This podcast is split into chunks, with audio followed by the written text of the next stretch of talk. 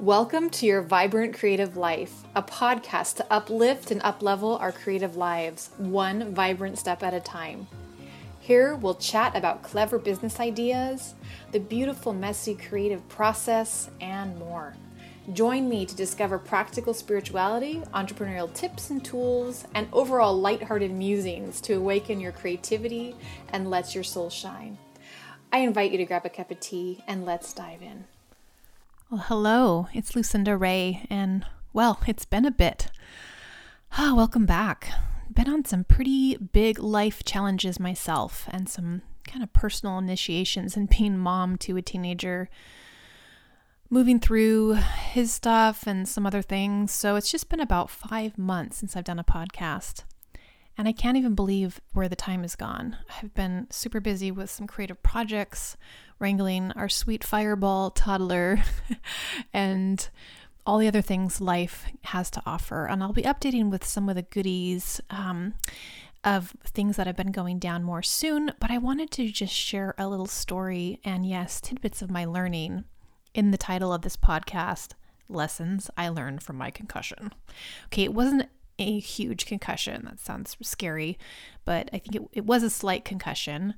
And I'll tell you about it. But I really am sharing this from a place of some little epiphanies I had. And if I can be in service to share these things, then that's great. And this isn't just the typical, business strategy or technique. This is just life. This is the source energy where we come from and that we leave behind.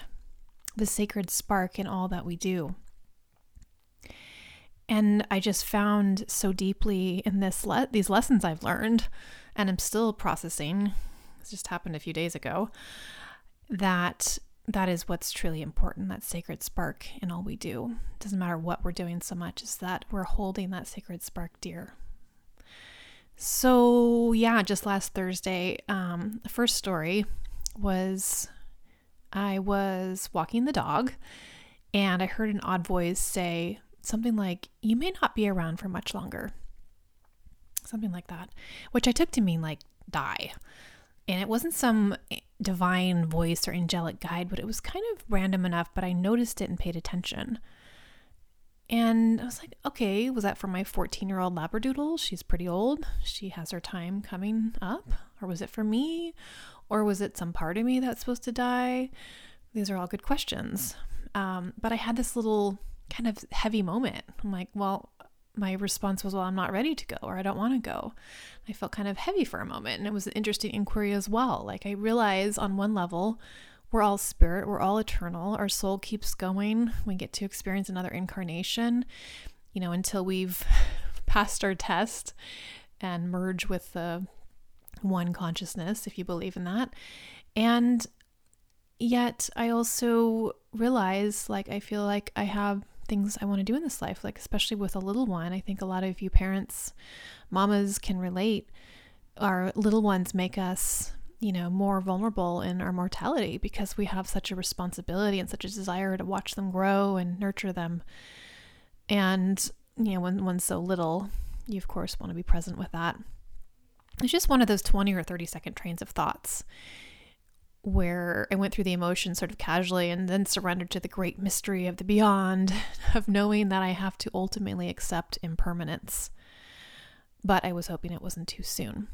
So fast forward to the next day, my husband needs to run to the store to get groceries for Shabbat dinner that night, and our toddler is having one of his fussy kind of pre-nap whirlwinds, and I'm trying to get him calmed down and also trying to get the brisket and the slow cooker, ironically the slow cooker, as fast as I could. So it would be deliciously tender for a special Shabbat meal before sundown, like 8 hours later. So I was grabbing the blocks that were strewn across the living room floor and quickly tossing them into the basket and trying to get Ori situated with this next activity.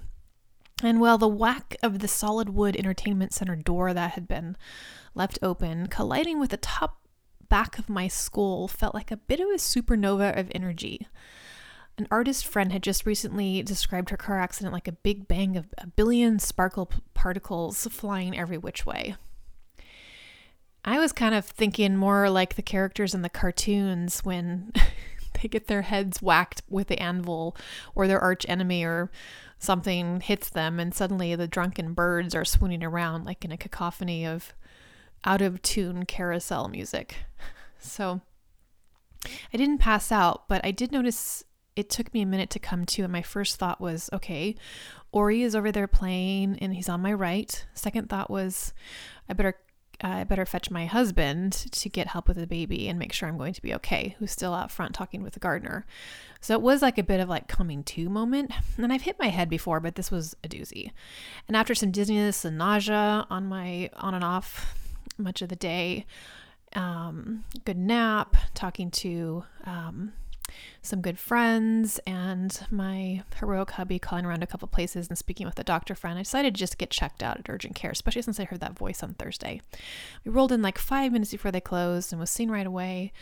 The doctor had wonderful bedside manners, told me a couple wild stories of really bad concussions back in the day before they did CAT scans, and would just basically phone the neurologist to repair the hematoma.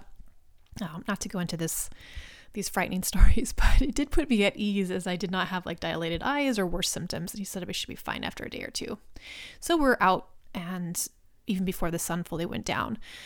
And I spent all day on Shabbat taking cat naps and healing my body, and really spoke to her kindly and asked her what my body needed, and truly took an observant Shabbat as a day of rest, which Shabbat is. And stayed off my phone almost the whole day. I rested, I talked with the angels, I contemplated life, contemplated death, came to realize the body is a very mortal thing, and my vitality is absolutely precious. Accidents happen, life is indeed a miracle and totally sacred. When it's our time, and we don't always have control of it. Accidents happen, but are they really accidents or wake-ups to the next thing? Even if the passage of death is waking us up to the next thing. I had a moment where I thought, if I live, insert stunned emoji face, I vowed to be more visible and more vulnerable with my online community and my business.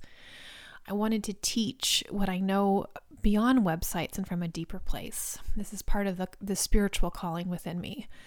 I wanted to also be more present in more moments with the ones that I love and my family and my friends. So once again, here I am, and I'm not telling you all this to take part in my minor head trauma, but because of the amazing humility and gifts we have that come from this and these experiences, like to slow the heck down.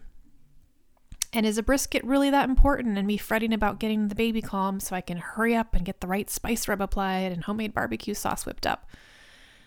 It's the stress that was around it. It's not worth it. Like, moments like these help those cute phrases like, don't sweat the small stuff and let that shit go, really come to light. And I watched the bits of sadness and fear and curiosity over the next few hours, if that angel of death donned in her black cloak was sweeping by or not. I know that's a little dramatic. I do have 4 signs in Scorpio, so I like to think about these deep things.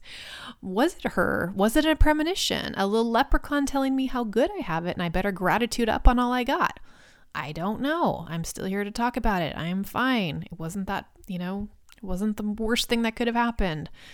It was just a little wake up. Now I asked the angels if they would please grant me a longer life, if the voice was beyond just the monkey mind, and I had some amazing people praying for me and sending me healing energy, took exquisite care of myself, and probably had a dozen naps, pushed away the urge to move books to the bookcase, organize the art studio, work, and so on. And I really owned what a highly creative and productive woman I am, while I know most of that is driven by inspiration and workflow and ethics and creativity. I started to question, is some of it just fear of missing out? Like, if I don't do all these things, I might miss out on something. Or like, is it not having to reach the deeper emotions to spend more time in the doing nothingness, or accessing the sheer expanse of presence staring me in the face?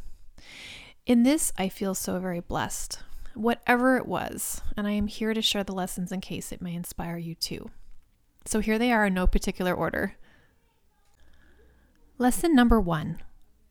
The mind is a terrible thing to waste. I had this epiphany epiphany on the word mindfulness, like in a whole nother way. Like I know mindfulness is kind of being present with the moment and, you know, thinking about your thoughts and thoughtfulness, but it's like, wow, there's so much that is full in the mind. And like, what do we really want to spend our precious time doing? Staying occupied by our to-do lists, or almost like mind emptiness, the opposite of mindfulness. And yes, we're these human beings with incredible intellect and ego and divine intelligence streaming through, but it's like, wow, there's so many things. And I also had another lesson in this a few days back where I thought I lost some really major files on my hard drive, and it turned out they were all saved, but I saw how many incredible things I had created that I hadn't really give proper launch to. And I'm like, okay, if I'm not really launching these, what is the point? Is it just the creation for the creation pleasure? But these were things that I wanted to get out in the world. So it's like, what are we creating with our minds, you know, and our creative spirit and all those things, but they all really spin together. And how are we really honoring those things? So lesson number 2, was really, you know, it's about the body temple. It's such a sweet temple, and all the nurturing I'm excited to give her in the next second half, God willing, of my life. You know, really just taking a moment to honor and appreciate how incredible and complex the brain is, and the skeletal system and the nervous system and all the fluids running through us and all that life force. Just incredible. Incredible. What a masterpiece we are, this creation, these human bodies that the Creator created. It's just awe-striking. Lesson 3 was presence is everything. You know, in my day-to-day, I'm super driven by my projects, and in my reflection looking back, truly it is the moments of presence that matter. Like, I love the projects, but it's like, those moments with the baby and seeing the sparkle in his eyes and with family members and people we love, it's just, that is where the heart of it is at. Cruising through lesson 4 is kind of funny. I was like telling my husband, because we might need a date night or something, because having a toddler is very focused on them. I think I was missing some him and me time, and I was like, okay, well, I guess I have to hit my head to get more of your attention, because he was very doting and caring for me. So, you know, ask for what you desire, and we are truly the ones that require our most attention. And, you know, the one who you are seeking in love is right within you. And all those things really came to light for me. You know, and after all this inquiry and even this podcast, I ponder, like, is this really worth my time? Is this worth my mind energy? And in this moment, I say, sure. It helps me gather kind of synthesis to an event. And if it helps a few people with something in their life, then I think that's beautiful. So those were my lessons and my little story. And I just wanted to get back in touch with you all and let you know I'm excited to share more with you soon, as I'm really back in the saddle of the sharing and want to share some of the latest unfoldings in other areas of business and life. And for now, here's to each of our blessed and vibrant creative lives. And thank you, Holy One, creator of all life, this very breath. We are so blessed to be attuned to you, to your currency, your flow, your creativity, the spark of the sacred life that flows through us as us. Thank you for helping us be your presence. Thank you for all the gifts that this presence is in our lives, in our moments, in all of our learnings, and all of our lessons. We are so very blessed by this abundant, beautiful life and everything that comes with it. Thank you for guiding us, uplifting us, protecting us with your angels, and all the many blessings. We thank you. We love you. Amen.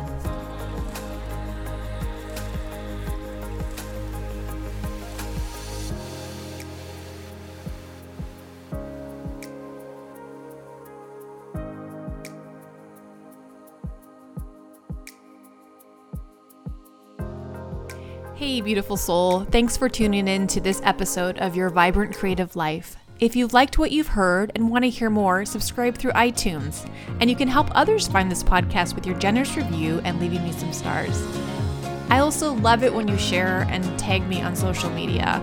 It's a wonderful way to connect with new listeners, and I really appreciate it. See you next time.